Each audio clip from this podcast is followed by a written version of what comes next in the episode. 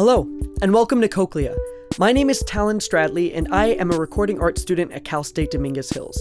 I hear a lot of cool things in my classes, and they say the best way to learn is to teach, so I made this show, a study guide for anyone who wants to learn about sound. Today, we're going to start with a simple question. What is sound? Many of you probably have some kind of working knowledge of what sound is. You know that sound is vibrations in the air. Your headphones, for example, have a little speaker inside them that shakes in just the right way to move the air around you in a similar way that my voice would. That is sound at its simplest, but we can dive a little deeper. How exactly are these waves and vibrations made? Well, this is achieved through compression and rarefaction. Compression, in this context, is the physical act of crushing air molecules together. When I clap, I am rapidly squishing all of the air between my hands. That's compression. My professor simply defined this as a region of air where molecules have been pressed together. Rarefaction is the opposite of this. Rarefaction is where air molecules have been moved out of a space. Both compression and rarefaction are tied together. You can't really have one without the other. A sudden compression of air means that there is a vacant spot where that air once was.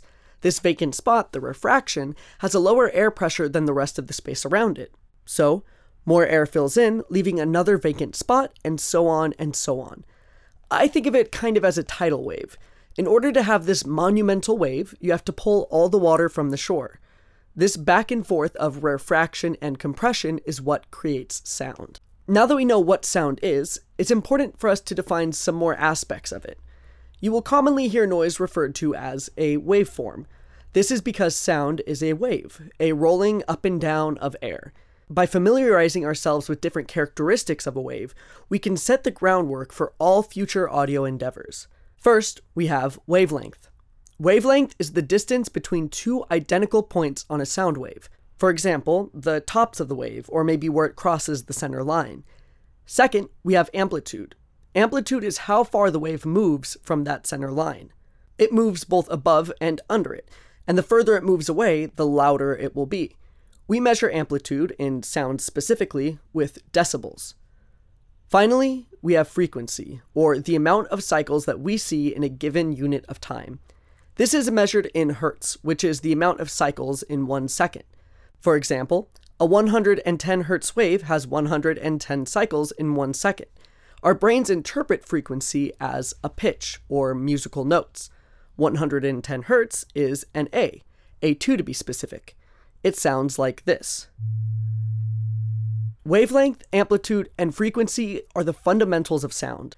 They are so crucial that we talked about them on the first day of every single one of my audio classes, and on the first day of my general education class. That's right. The study of waveforms is so important that even cosmology has to dip its toes into it. All of these aspects, wavelength, amplitude, and frequency, they're just mathematics. In mathematics, we tend to work in a perfect world. Remember that A2 pitch we played earlier? That is called a sine wave, which is a perfect, mathematically exact 110 hertz wave. In the real world, outside of human synthesis, you will never hear this sound. The real world is much more complicated and nuanced. For example, I can play an A2 on a piano and a melodica, and they sound different. Why is this? Why does the same note played on two different instruments sound so distinct? We'll be answering that question next time on Cochlea. Cochlea is a production of Newton's Dark Room. It was written and narrated by myself, Talon Stradley, with audio production by Sampra Papnia and Talon Stradley. If you want to connect with us, you can find us on Twitter and Instagram at Newton's Dark Room. For more information on the Newton's Dark Room Audio Collective, visit newtonsdarkroom.com. Thanks for listening, and we'll see you next time.